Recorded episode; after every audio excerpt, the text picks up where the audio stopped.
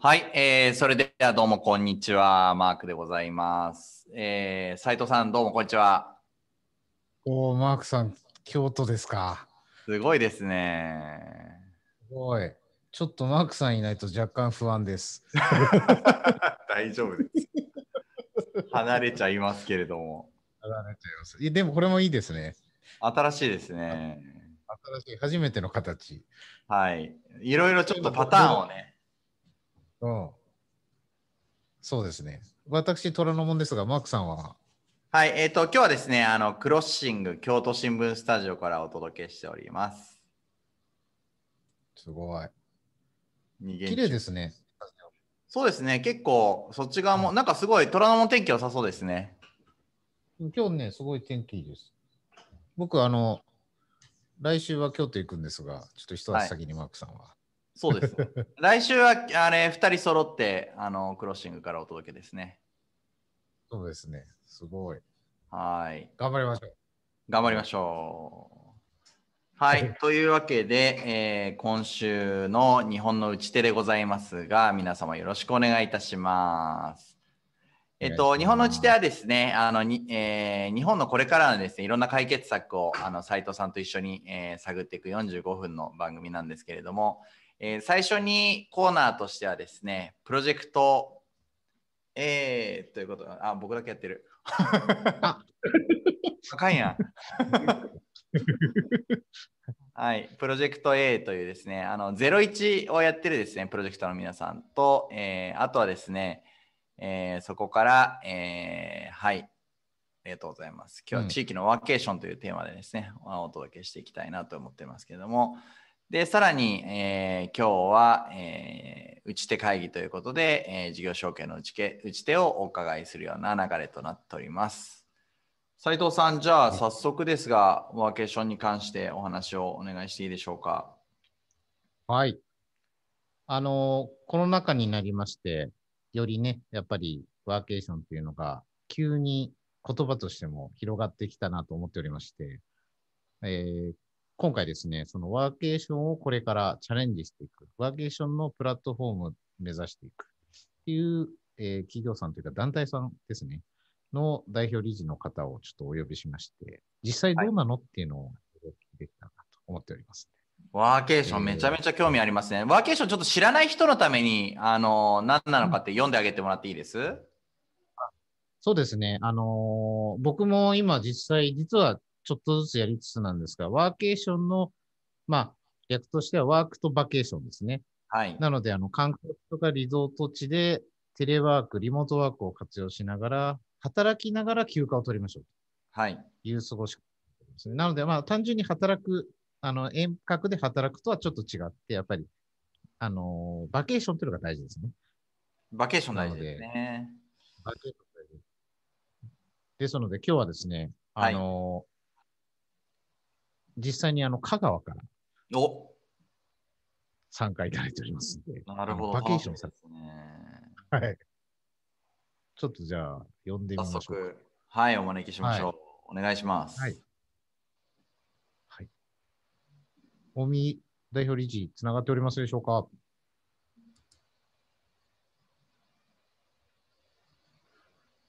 先ほどね、あれなんですよ。ちょっと、ちらり僕はあの素敵な景色ので映ってる大見さんをちょっと見たんですが、あれ映映るかな？この辺もありますね。まあります、ありあ、ます。ワーケーション、通信のところも課題感はちょっといろいろありますが。お大見さん、つながりましたね。あった、よかった。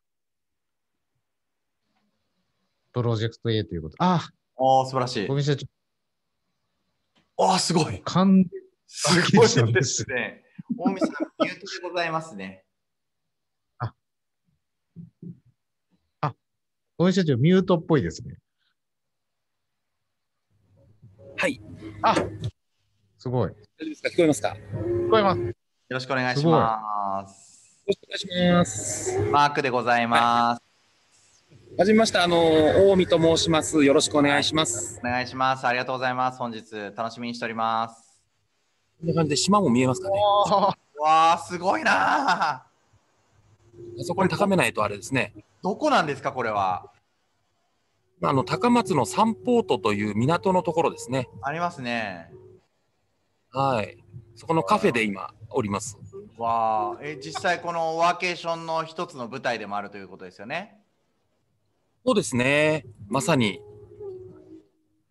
今日はあの、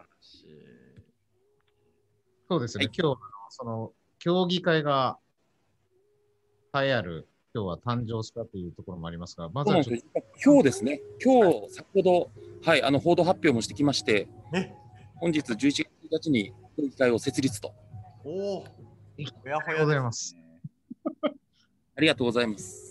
先にじゃあちょっと、小木社長の自己紹介もお願いしてもよろしいですか？はい、わかりました。今、あのスライドの方でいただきましたけど、私、あのまあ、新卒でパソナという会社はいに入りまして、でそちらの方でずっと PR 候補の畑を歩んだ後ですね、え2つ、2社ほど民間の会社の広報とか IR とかをやって、で2008年に、えー自分で独立をしまして PR 会社を立ち上げました。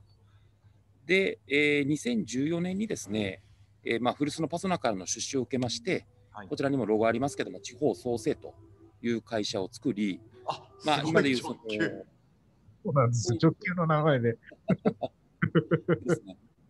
やっぱりあの PR の視点から言っても、まずドストレートでいくっていう、うわーこれはすごいですね。やられたって思ってる人いっぱいいるんじゃないですかね。いやいやいやいやいや、こですね、地方創生何々みたいなね、多いです多いですけどね、はい。すごい。ないはい。さんあたりから。そうです。で、今、あの、で、まあ、パソナのグループの一社となってですね、まあ、言ってみたら、その東京一極集中、都市圏一極集中というものを、まあ、地方に人と仕事をこう結びつけていく。まあ、パソナはもともとあの人材の会社なので、そういったあの仕事とのマッチングっていうのは得意なところですから、でそれをやっぱり人と仕事を地方でこうどう結びつけていくかっていうのが、やっぱりその地方創生、地域活性の一つの手立てだと。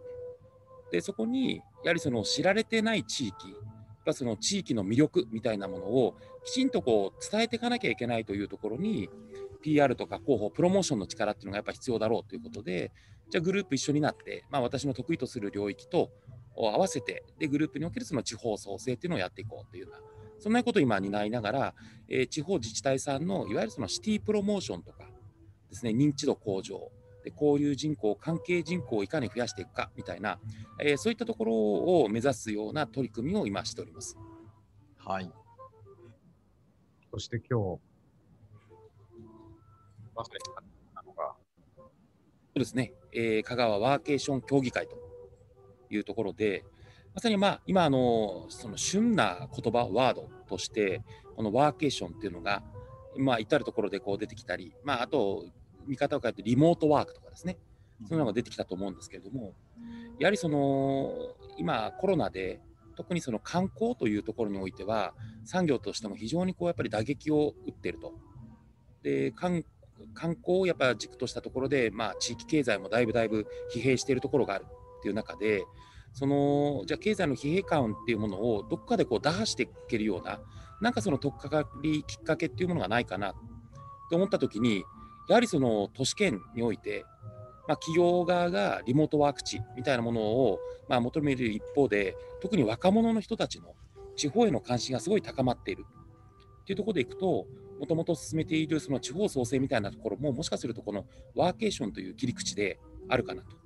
いうところで、こういったあのワーケーション協議会というものを香川で立ち上げようということで、今日まあ設立に至ったわけなんですが、まあ、なぜ香川かというのも、この後ですね。はいはい。ありがとうございます。すごい。なんかやっぱりあの、ちょっと直接的な感想ですけど、やっぱあの、尾身代表理事の後ろの背景を見ながら喋ると、やっぱテンション上がりますね。シンプルに。そうですかね。やっぱね、こう島がね、やっぱこう見えるとね、いいですよね。はい。実際あの、立ち上げてみて、はいなんかそこに至る過程のところと、あとなんかチャレンジ？な、うんなんでそれやろうと思ったのか、ちょっと早速聞いていきたいなと思ってるんですそうですね、そうですね。はい。えっと、実はまあ、香川っていうところになんでっていうのがあると思うんですね。そのゆかりという意味では、実はあの私ども、まあ、どちらかというと PR プロモーションというのは黒子の領域ですので、えー、表に立つことはないんですが、その2014年から地方創生という、えー、まあ社名に変えてやっていく中で、まあ、どこかその地に足をつけて、どこかの地域のためにということはずっと思いながらいたときに、実は香川県内にありますの琴平町ですね、コンピラさんってご存知ですかね？はい、はい、もちろんです。で、あの、コンピラさん参りで有名なあの琴平町、あちらにちょっとご縁があってですね、えー、そこの中にあります新町商店街という商店街の活性化、まあ、文字通りシャッター通り商店街にこうなりつつあるっていうところに、まあ、あの空き店舗をですね私どもで一つ借り受けまして、えー、そこを文具店ですね、で琴平文具店という、これもまたストレートなあのところなんですけど、はい、実はあの琴平町自体にはですねやっぱりコンピラさんお参りというところで今でも年間250、60万人ぐらいが、えーまあ、観光客として来てるんですけれどもその参道の延長線上にあるその商店街にはなかなかちょっと人が流れてこなくてですね、でどうしてもやっぱりそのシャッター通りというようなことになってましたと。でかつてはやっぱりそのもっともっと観光客が来てたので商店街にも人が来てたんですがでその人の流れを改めて作り直せないかと。というところでこの文具店をですね、えー、商店街の中に作りましてでここで私どもあのオリジナルのノートフォトノートという、えー、表紙から中いろいろとこう全部こう選べて何千種類っていうようなパターンで選べるものがあるんですけどもでそういったものを自分のお土産だったりままたあの贈り物だったりっていうのも、はい、でその中の紙だったりとか表紙だったりとかっていうのを地元の事業者さんとかデザイナーさんとかと一緒にこう作ったりとかですねそんなその地域連携みたいなのも考えながらこのお店でいろいろものを売っていこうかなと思ったんですね。でこれが4月今年の4月の4日にオープンしたんですけどもご承知の通りあ1週間も経たずに緊急事態宣言、うんうん、で4月5月ともうほとんどお店も開けられずで、まあ、手をこまねいていても仕方がないなと。もともとやはりその文具店というところでもここを起点にいろんな地域連携とかをしていきたいというふうに思っていたのでであればちょっと視座を高めて琴平はもちろんその香川っていうところに、えー、特にその観光というようなあ視点でもですねやっぱり打撃を食っているっていうところがあるので何かできないかなというところで香川に新しいこういったなんでしょうね盛り上げ息吹みたいなものを伝えていくべく、今回のこの協議会の立ち上げというところをあの施行しました。はい、面白いです。一回、あの、琴平集中しようと思って、琴平に集中して、また、まあ、高い意味になって、香川を全体をということですね。へ、えー。まあ、確かまあ、ここでなんか、あの、琴平文具店も踏まえて、の方を、まあ、盛り上げたいとか、あの、香川を盛り上げたいみたいなところで、立ち上げられたんですけど、パソナさん自体もそうですよね、淡路の。そうなんですよね。はい、あのー、まあ、言ってみたら、こんな協議会を立ち上げるなんていうこう大それたところですね、もちろんあの香川県さんをはじめ、結構あの名だたる地元の企業様であったりとか、団体様であったりとか、そういったところに今回、こう幹事として名を連ねていただいたりしました。で、ここでは本当、いろんな方々のご協力があって、みんなで盛り上げていこうよっていうところにご賛同いただけたらなと。本来であれば、まあ、1階の文具店の運営会社がこんなもん立ち上げようと思ってもなかなかできないと思うんですけど、やはりそこにはあの皆さんのそういったご協力であったりとか、あとあの、まあ、弊社の親会社である、まあ、パソナですね。ここはあの皆さんもご存知かもしれませんけれども、まあ、本部機能を、えー、淡路島にどんと移転をさせる。はい。でまさにあの、ね、リモートワーク地であったり、ワーケーションであったりっていうところの、すごい、まあ、先端事例みたいなものを、うちのまあ親会社がやってるっていうのもあってですね、こういったあのやっぱりこう動きを示しますと、その興味関心持たれている企業様であったりとか、人であったりとか、そういったところの情報がやはり私どもの方にあるので、そういった情報を持って、じゃあ香川ではどういうことができるかっていうことにこうチャレンジできるかなと思いまして、でうまくまあこういった親会社のですね動きみたいなものもちょっと取り入れながら、あのいろんなことをちょっとチャレンジしたいなというふうには思ってます。やっぱりこのプロジェクト A の人たちはやっぱりなんか、やっぱりちゃんと文脈がつながってるというか、以前の直来さんとか、あの、ファームエイトさんとかもそうですけど、やっぱりつながって作ってくるのがすごいいいなと思うんですけど、実際やってみて、どうか、今日立ち上げだと思いますけれども。はいまあでそうですね。あの本当いやここまでも実は結構いろいろ大変だったなっていうところはあるんですけど、今日がまさにスタートというところですね。やっぱりこれからやっぱりそのリモートワークとか、まあ、ワーケーションっていうようなことをキーワードにいろんな、まあ、地域でですねやっぱりこうチャレンジをしてこようっていう人たちがたくさん出てくると思うんですよね。でそこをなんかこう先頭切って香川でみたいなものができてくると面白いかなという。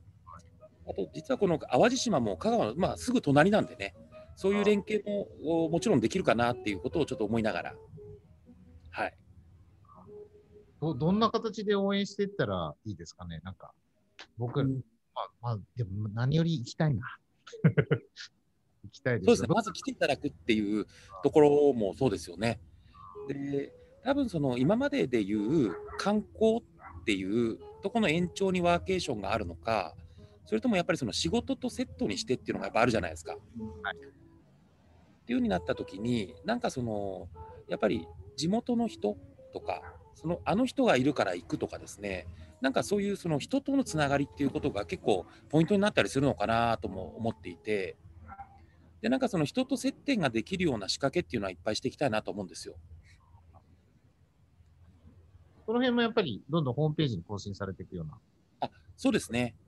で、その橋渡し的なもところであったりとか、で、それがまあ、いわゆる、まあ、交流人口からの関係人口、で、将来的な移住、定住みたいなですね、そういったところにこうつながっていくのかなっていう、なかなかやっぱり一足飛びにはいかないので、そこのストーリーといいますか、その階段をきちんと登らせていくっていうことが大事かなというふうには思います。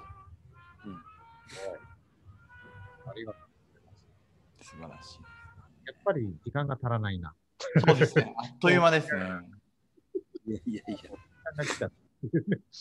あでもあの、これからチャレンジだと思うんで、いろんな活動はぜひ、あの教えていただきながらとは思ってます。はい。ぜひぜひ。いただける。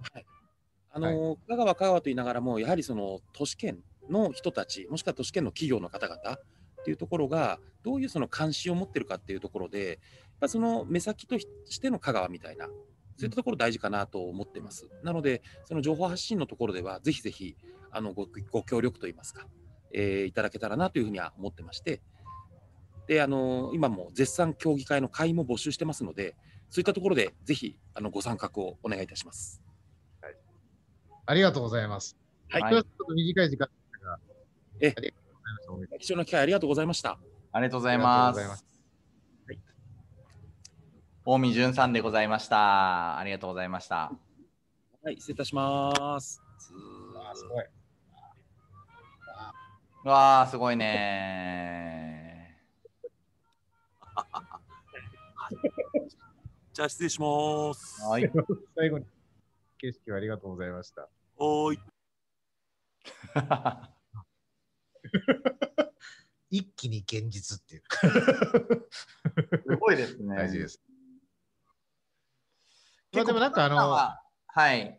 はい地方創生のやつすごいやってますね、今ね。そうですね。でもなんか社員さんもなんか楽しんでやってるのがすごいなと思いました。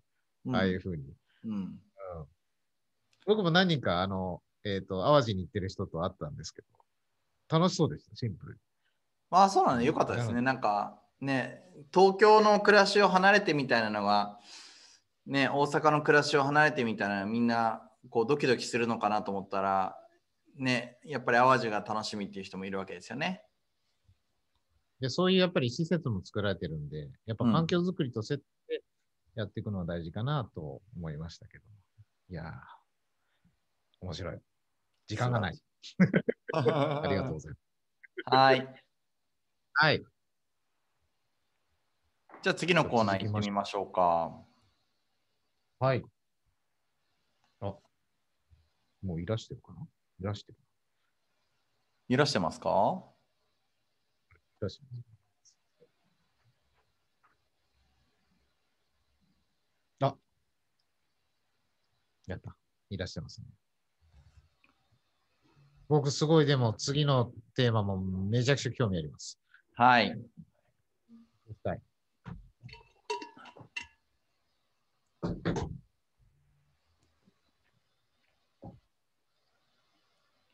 はい。じじゃあ、打ち手会議。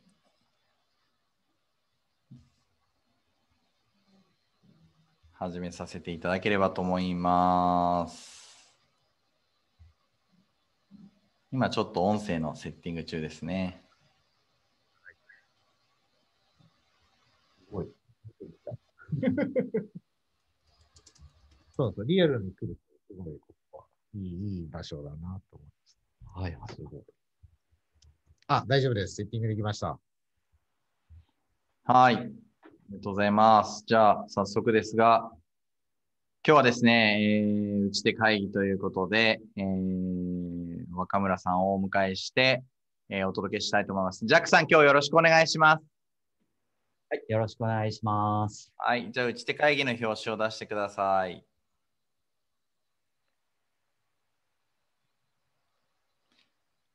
はい。三重の手ということで、事業承継の打ち手、えー若村祐介さん、えー事業承継通信社代表取締役 CEO の、えー若村さんに来ていただきました。えっと、えージャックさん、えっと、お呼び してよいでしょうか。普段若村さんってあまり呼ばないですね。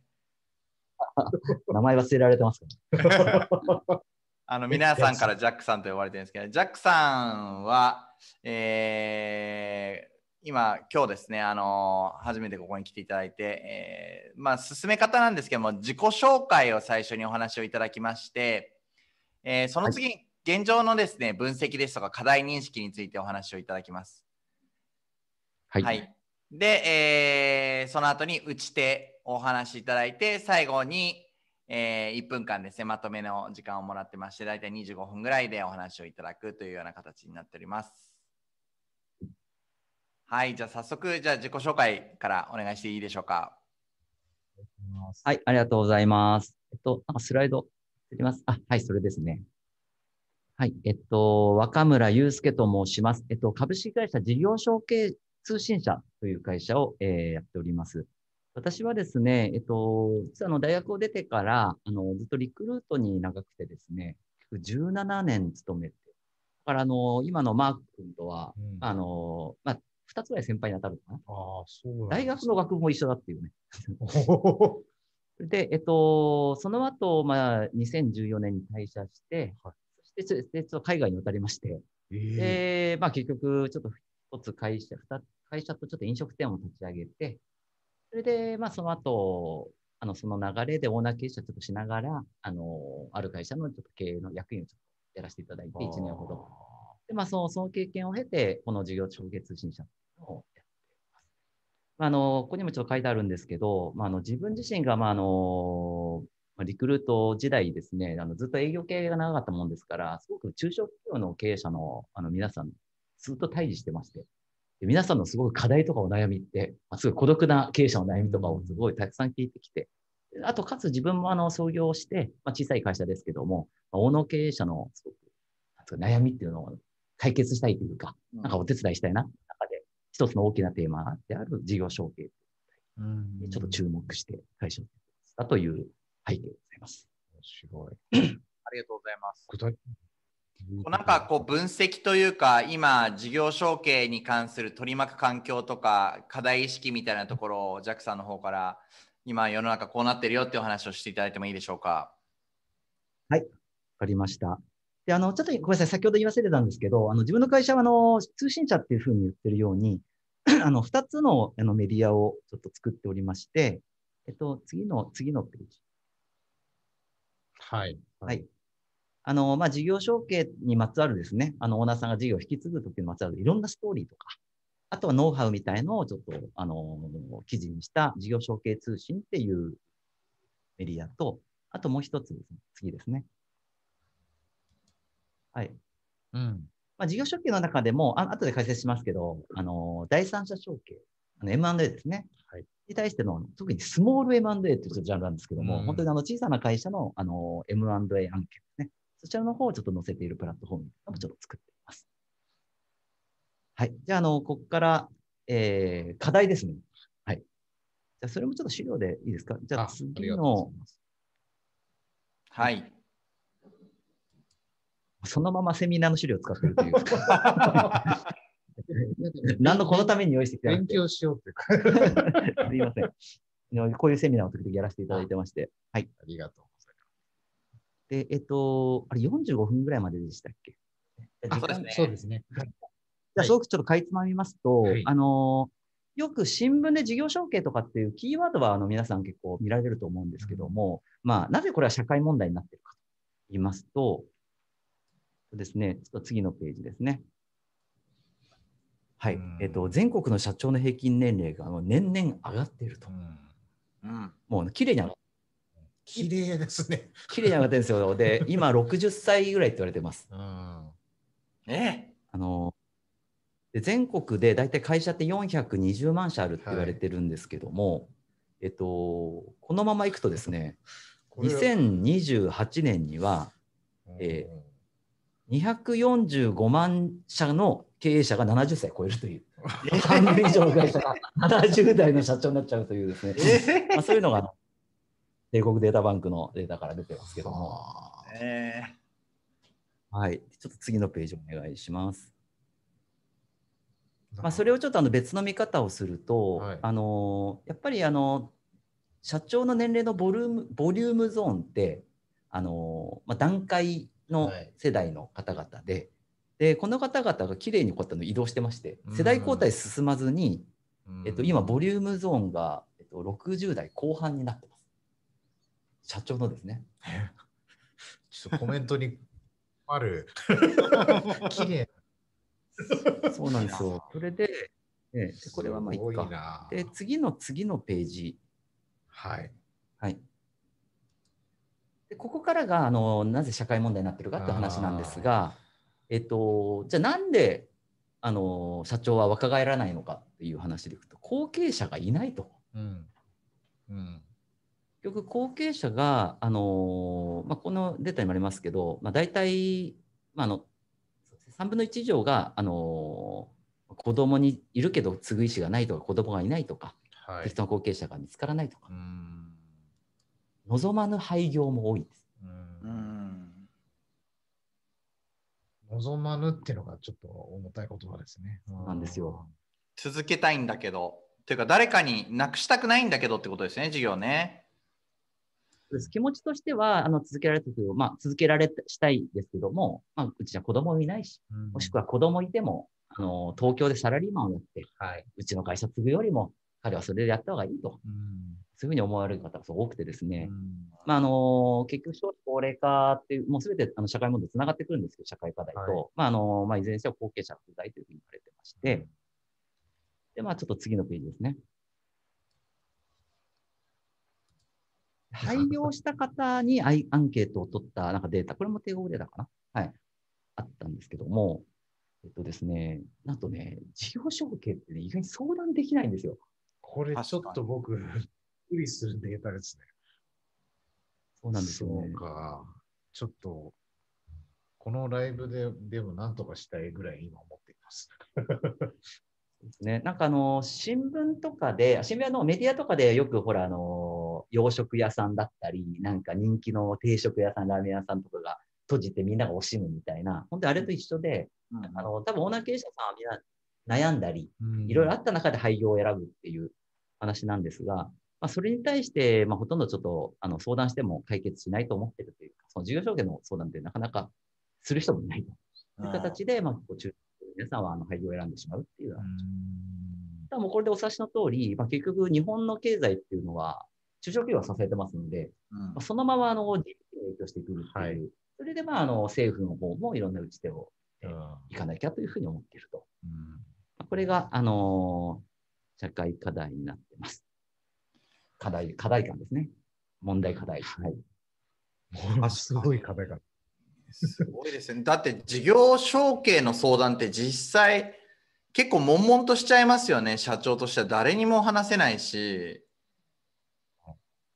会社の人にも話せませんね。事業承継どうしようかと思ってるんだけどって言ったら困っちゃいます。気軽にそうです従業員にね、聞けないです。どうしようみたいなね、答え皆さんないし。家族に話してもねね、難しい。うん、確かに。そうか。一人で考えちゃうかもしれないですね。そうですよね。うん。なんでそうなんです。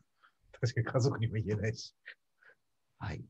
はい。じゃあ、ここも、なんでしょうね。ちょっと、まあ、打ち手というかですね、どう、打ち手らしい打ち手っていうのは実はそんなにないんですが、ちょっとあのーこちらの多分、関わる方になんか届けと、届いてほしいというちょっと思いも持ちまして、ちょっとはい話しさせていただきますと、えっと、ちょっと基礎の、基礎知識も含めてなんですが、事業承継、事業承継って言います。あのーもうちょっとあの俯瞰してお話しするとですね、次のページ。うん。はい。えっと、表承継と言葉でですね、結構あの子供に継ぐとかいうふうに思い浮かぶ人もいれば、うんあの M&A で売却するっていうふうに思う人もいれば、あの、いる様々なんですけど、言葉のイメージが。でも実はあの全部正しくてですね、うん。事業承継の出口は大きく3つありまして、うん。1つが、えー親族への承継。まあ、息子さんとか甥っ子さん。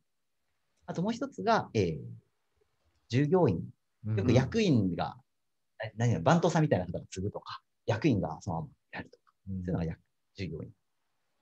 で、そでそれ以外で言うと、第三者への承継。まあこれが要は、あの、会社をあの譲渡する、売却する M&A という分野になります。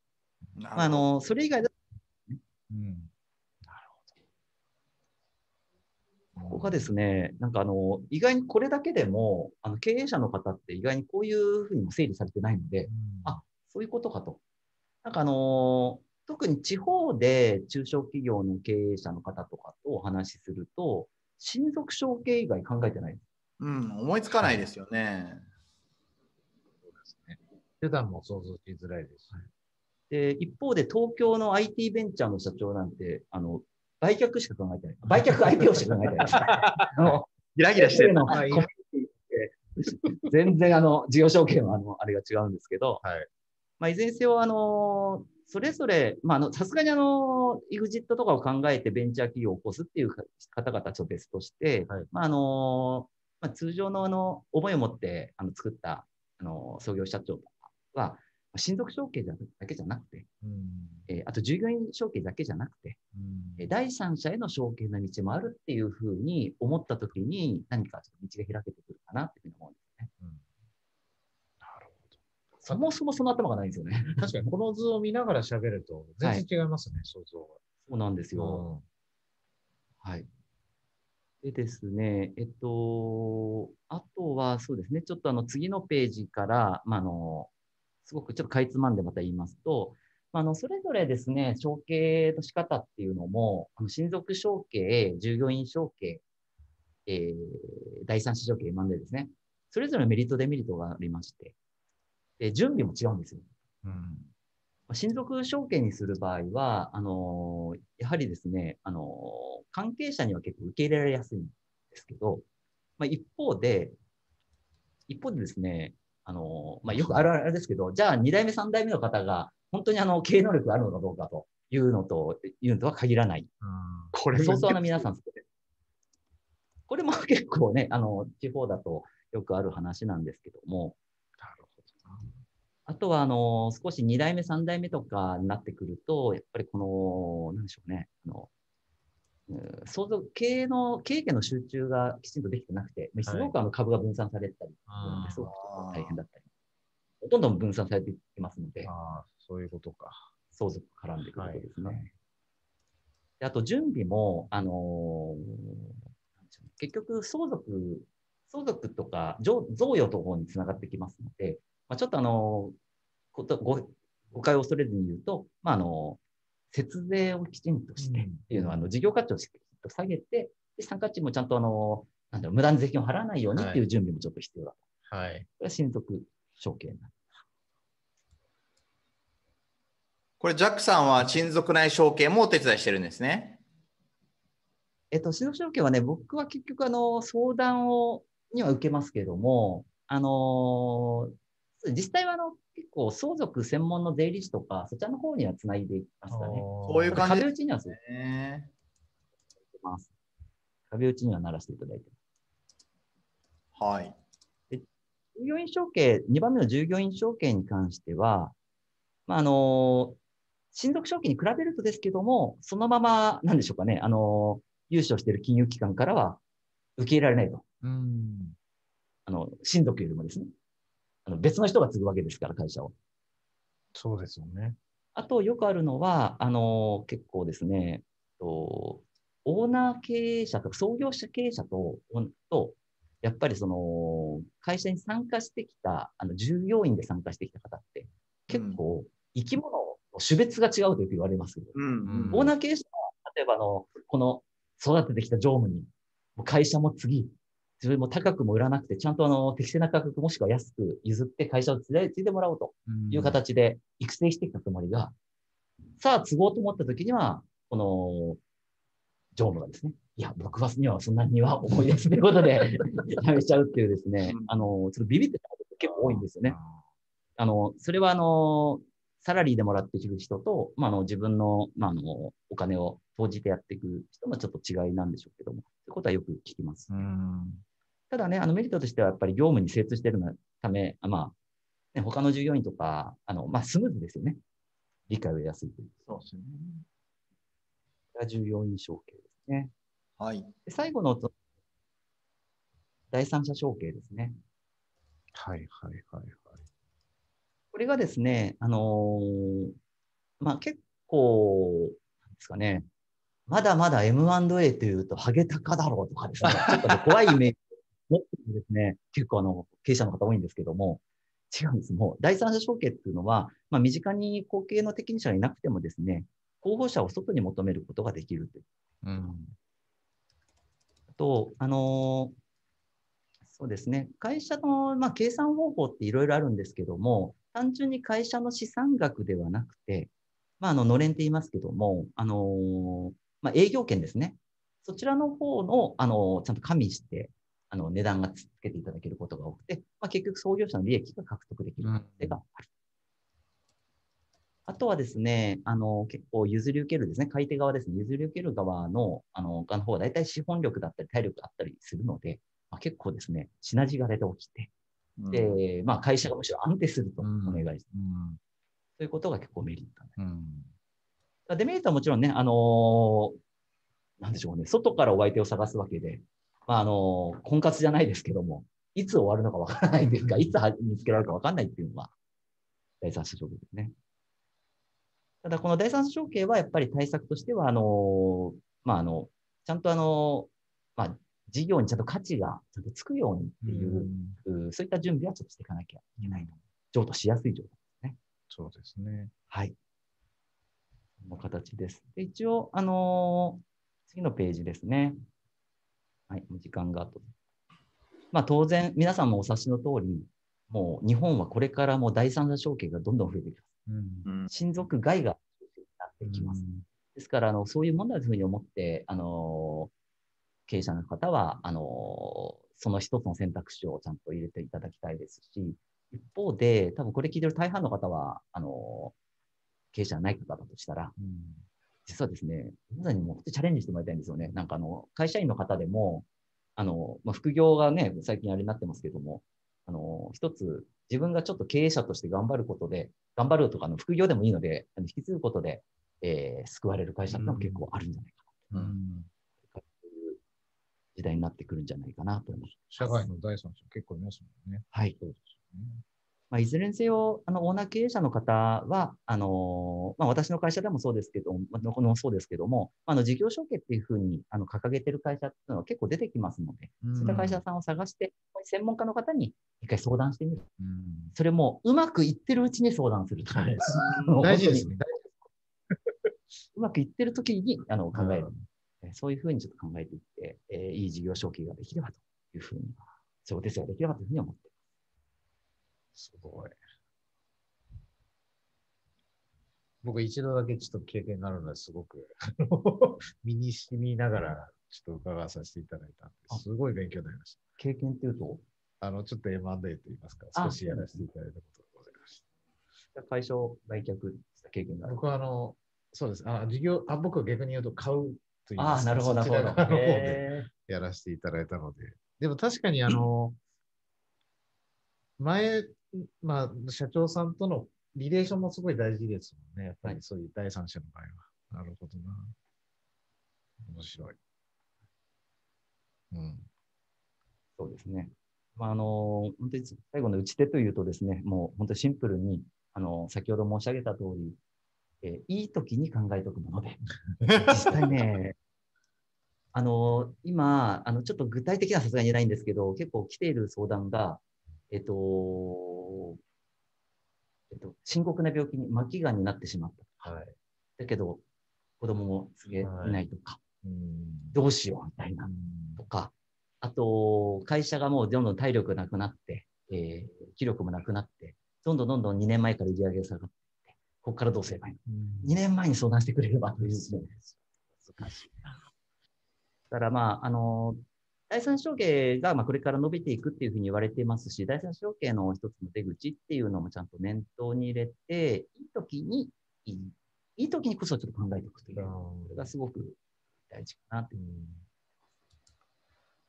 あ、そうですね。すみません。次のページですね。す幸せな事業承継。はい大事だあごめんなさい、ちょっとあの順番が前後しましたけど、はいまああの私たちでいつも言ってるのはですね、あの必ずあの事業承継っていう問題っていうのは来るものなので、ライフイベントです、会社の一つなんですね。うん。ですので、あのまあ、会社こそ命になってたり、会社は自分のオっていうふうに思いがちですけども、法人は一つの人格ですので、あの創業者、経営者の方、オーナーの方も自分の個人と法人をきちんと分けてです。うん。で、それぞれのあの幸せっていうのをきちんと考えて、そしてあの、それぞれに幸せな道っていうのは何かという、それでその承継の出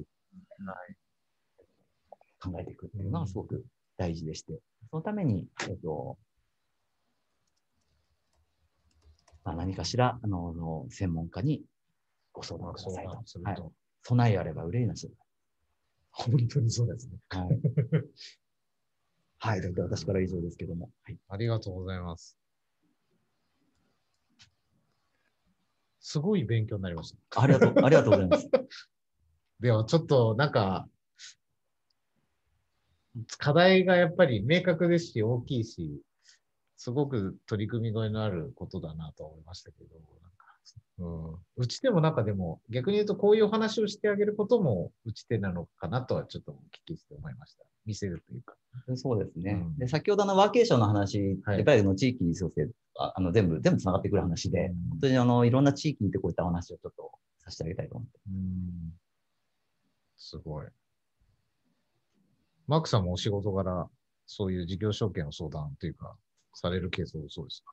そうですね、あの私の場合で言いますと、あのこの後のコーナーが日本の老舗という老舗さんのコーナーなんですけれども、老舗さんってやっぱねうん。もう事業承継といえば老舗さんというか親族で、えー継いでいくよってパターン1のものが老舗さんの中心だったんですけど最近はやっぱり第三者承継とかですね、えーやっぱり出てきてますので、で MBO もたまに見かけるんですよね酒蔵さんとか MBO があったりする時があるのでだそういったところを支援していくっていうのはこれからまあ、そのまま文化構造が維持されていくってことになるので意味があるんじゃないかなっていうのをすごく考えております。はい。というわけであっという間に時間が来てしまいましたが、ジャックさん、じゃあ最後にですね、えー、とまとめをお願いいたします。事業承継の打ち手、若村祐介さんです。はい。えー、事業承継、オーナーの皆様、あの、一人で考えるには限界がありますので、必ず、いいうちに専門家に相談、方向性だけをちょっと頭に入れると、準備だけはして。そういうことをお願いします。以上です。はい、ありがとうございました。えー事業承継通信社の若村祐介さんでございました。皆さん、事業承継をするときはですね、ぜひ思い詰めずに誰かに相談するように、えー私も、えーそういうときが来たら若村さんに相談したいと思います。はぜひ、お願いします。ありがとうございます。ありがとうございま。ますすそれでは日本の打ち手でございました。ありがとうございます。皆さんまた15分後お会いしましょう。